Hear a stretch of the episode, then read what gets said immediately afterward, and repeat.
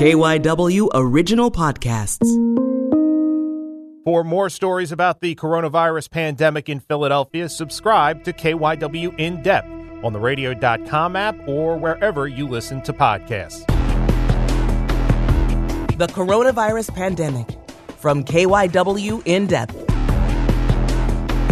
I'm Matt Leon came across a very interesting piece of analysis that took a deep dive on just how bad the economic ramifications could end up being here in Philadelphia as a result of the COVID 19 pandemic. The analysis was put together by Dr. Kevin Gillen, an economist with the Lindy Institute for Urban Innovation at Drexel University. Now, we look back at the flu pandemic that hammered the world and specifically Philadelphia back in 1918, took research from the economic data that emerged from that and projected it to this pandemic. Now, it's important to note, as we do throughout the interview, that his numbers are based on the death toll hitting 200,000 people in the U.S. as a result from COVID 19. That was a number that was being pointed to as a real possibility when he started this research a couple of weeks ago. Thankfully, that curve seems to have been flattened significantly. At this point, seems like we will come in much lower, but the economic cost is still going to be heavy as a result of all this. Give a listen. All right, so fascinating piece of work that, that you've presented here, kind of estimating uh, the potential economic impact of this pandemic on the city of Philadelphia. Let's kind of start at the beginning. What was your motivation for putting this together?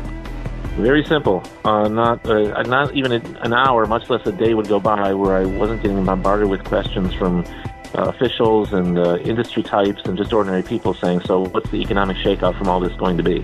So I figured, well, why not take a run at trying to answer it? So, talk about the basis for the analysis. Uh, what did you utilize? How did you put this all together? Well, I knew that during the last serious pandemic of, of a similar scale, uh, the Spanish influenza of 1918 to 1920, uh, I knew that it hit Philadelphia particularly hard among U.S. cities. It was basically the New York of its time of that pandemic. And so I thought, well, what existing economic research exists that examines that pandemic's impact on the economy because that pandemic was actually followed by a very serious recession in from 1920 to 1921. In fact, it was so serious that it actually qualifies technically as a depression. But no one remembers it because it was followed by the Great Depression, which is, was a far larger scale. So I decided to examine what the research literature was that linked the pandemic to that uh, recession, depression of 1920 to 21, and see if there was anything in that literature that could tell us about what to expect from the current pandemic. And what did you find? I saw you had several papers that you you kind of took uh, information from uh, a pretty robust uh, library to pull from.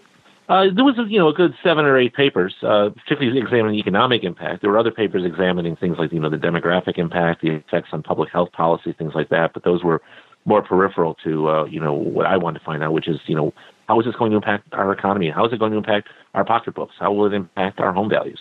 And so the literature was helpful in, in that respect. So, if I'm understanding correctly, the numbers you pull and the the conclusions you come to uh, were based on if we hit 200,000 deaths in the country from COVID 19. Am I correct? That's correct. When I began writing this about two to three weeks ago, that at the time was the consensus forecast, uh, the median forecast. It was also the one being, uh, uh you know, uh, quote, the number being quoted by Dr. Anthony uh, Fauci. And at the time, that was the numbers. Since then, of course, we haven't come nearly close to it, and the expectations have thankfully been lower. But that's that was the number at the time, and so that's the number I went with for the analysis. So, give us some insight. What did you learn? What What are some of the numbers that you were able to pull from this? Well, again, based upon the two critical assumptions, the, the total national death toll would be 200,000 at least, if not worse, and that the economy would react in a similar way as it did back in 1920 and 21 to the pandemic. Uh, the results to be expected will be pretty severe. Um, you know, the, the cost of the city would be in the billions in terms of loss of total uh, gross domestic output, loss of manufacturing output. I've projected close to 400 business failures. And by the way, those are medium to large businesses. Those are not sole proprietorships. So there'd be a lot of employment affected by that. Uh, we'd see a projected increase in the city's poverty rate from 25% to over 28%, which is an additional 40,000 plus people uh, added to below the poverty line. Uh, total loss in capital income, which is you know dividends, interest, rental income of nearly 12 billion, about 20 billion lost in wage income, and uh, an 80 billion dollar devaluation of the city's housing stock. If you break that down to what it means to a typical Philadelphia household, uh, even in the optimistic scenario, uh, where you know we the minimum amount of deaths was 200,000, uh, the total loss uh, in your personal wealth in terms of just your income, uh, any assets you own, and the value of your home would be at least $51,000 over the course of about three to four years.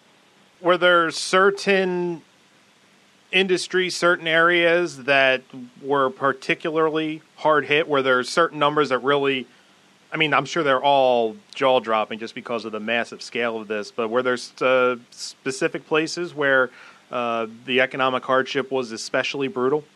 Uh, well, we know that it will be especially brutal in the service sector this time around. Know, the last recession, it was the housing sector that was hit, and in previous recessions, it was often uh, manufacturing. And in the last 1920 uh, to 21 depression was no different.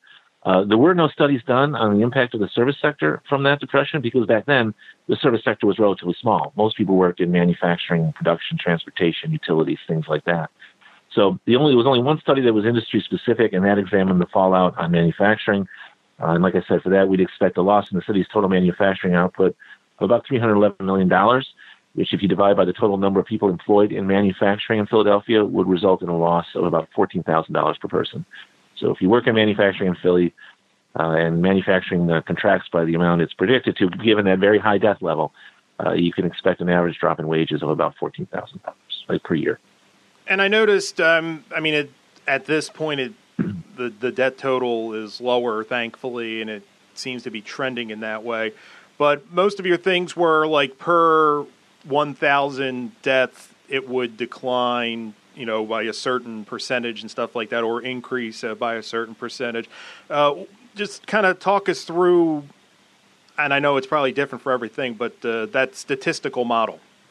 Okay, well, basically, we looked at what the measured impact of the last pandemic was on those various economic outcomes. You know, total GDP, total employment, uh, total number of business failures, uh, uh, the level of poverty, things like that. And then we normalize those results for the population of the United States at the time. So for every thousand deaths, you would see an X percent decline in, say, manufacturing output.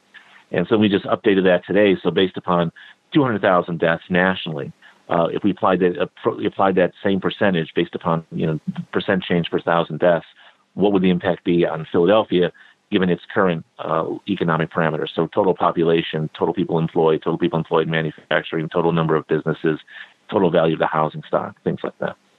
What were the most uh, eye-opening pieces of information you culled from this? And we talked about specific sectors. Were there certain things that really just kind of caught your eye from a, a, a wow factor or hard to believe factor? Well, first of all, was just how big the losses would be. Uh, but again, that's given that very high expected death toll, which we don't look to, you know, uh, be coming to, uh, thankfully enough. In fact, we won't even, I think, even be half of that the way things look, which is good. I think we can all agree on that. But the two things that struck me were, first of all, not just how big the losses could be, because like I said, the last pandemic was very serious. I mean, you know, even in this pandemic, a few weeks ago, they were predicting 200,000 deaths. Remember, during the last pandemic, there were 675,000 deaths, more than three times as many. 12,000 Philadelphians died during the last pandemic, most of them in the space of about uh, two months. Uh, the current number in Philadelphia is, I think, we're up to what, 150, 160 out of 12,000.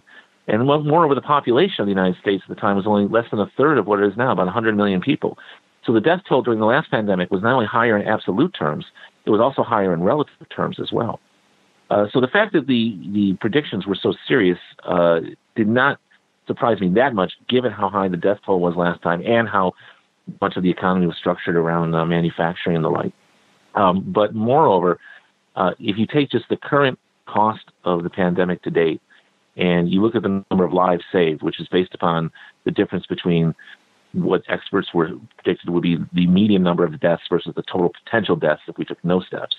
Uh, the cost per life that we've saved has been very expensive. It ranges from, you know, a minimum of seven million dollars to as much as thirty-nine million dollars, and that's not the cost of the total cost of lives saved. That's the cost of each life that has been saved. Um, most people do not earn seven million dollars to thirty-nine million dollars over the course of a few years, or even the course of their entire lives.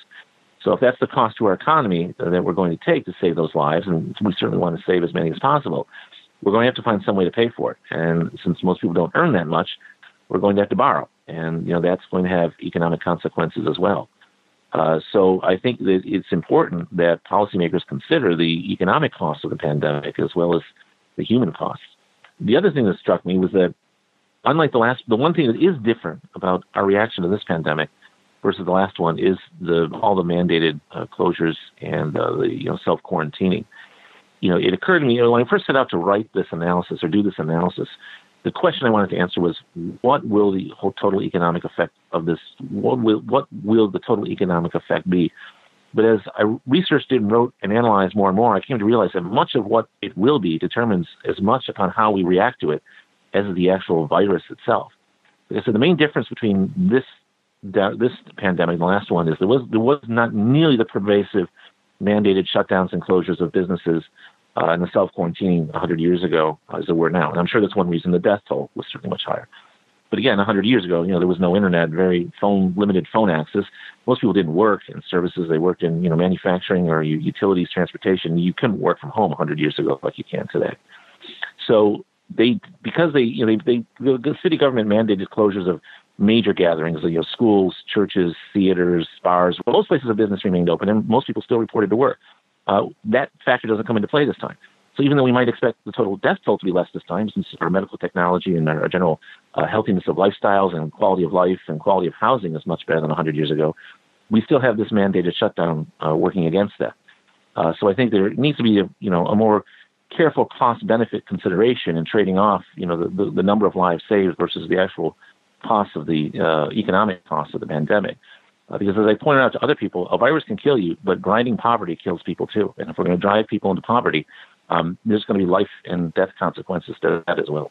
What is the bottom line message people that read through this that take this in? Do you want people to take away from this? What uh, what is the, the number one thing you want people to to understand and have con- context for? Two things. Number one, the actual economic cost of the pandemic is uh, will be defined as much as how we react to it as by the actual virus itself. Uh, we have a great deal to say and a great deal of input into what the economic cost will be. It's not some foregone conclusion. Uh, and number two, we need to have uh, a more serious conversation in the public space about what economic costs we're willing to bear versus what you know life-saving measures uh, and outcomes we want to achieve. And how long do you think we are going to be feeling the economic impact of this for? I mean, from your background, not just studying this, but your economic background, uh, can you even get your head around how many years this is going? We're still going to have lingering effects of this. Well, again, I think again this is very much going to be determined by us, not not the virus. I mean, the longer we decide to maintain the closures and the self quarantining and the work stoppages, the longer and more severe, you know, the economic uh, fallout from that will be. So uh, that is, is, as we say in economics, an endogenous question, not an exogenous one. It's, it's, in other words, we can determine that or at least influence it ourselves. That said, I did conclude the report with some po- other positive news. Although the other post pandemic depression was very deep and very severe, unemployment hit 12%, which is what it was during our last, uh, during the Great Recession roughly 10 years ago. Uh, economic output contraction was severe. You know, business failures were through the roof. Again, although it was a very severe depression, it was also a very short one. Most of the economic pain, even though the total depression was about a year and a half, uh, occurred in about half of that time. And so the snapback uh, was not only quick, but what followed was one of the most prosperous decades of growth in U.S. history. And that, of course, is the Roaring Twenties. Uh, you know, we'd love to see uh, a recovery like that. Of course, we know how the Roaring Twenties ended, but that's another story. That's it for this episode of KYW In Depth Coronavirus. For more stories about the coronavirus pandemic here in the Philadelphia area, or if you want to know how what you see or hear on the news is going to change your own life or your own routine, then subscribe to the KYW In Depth podcast. Search for KYW In Depth on the radio.com app, on Apple Podcasts, or wherever you listen to your favorite shows. My name is Matt Leon, and we'll have another episode out soon. Thank you.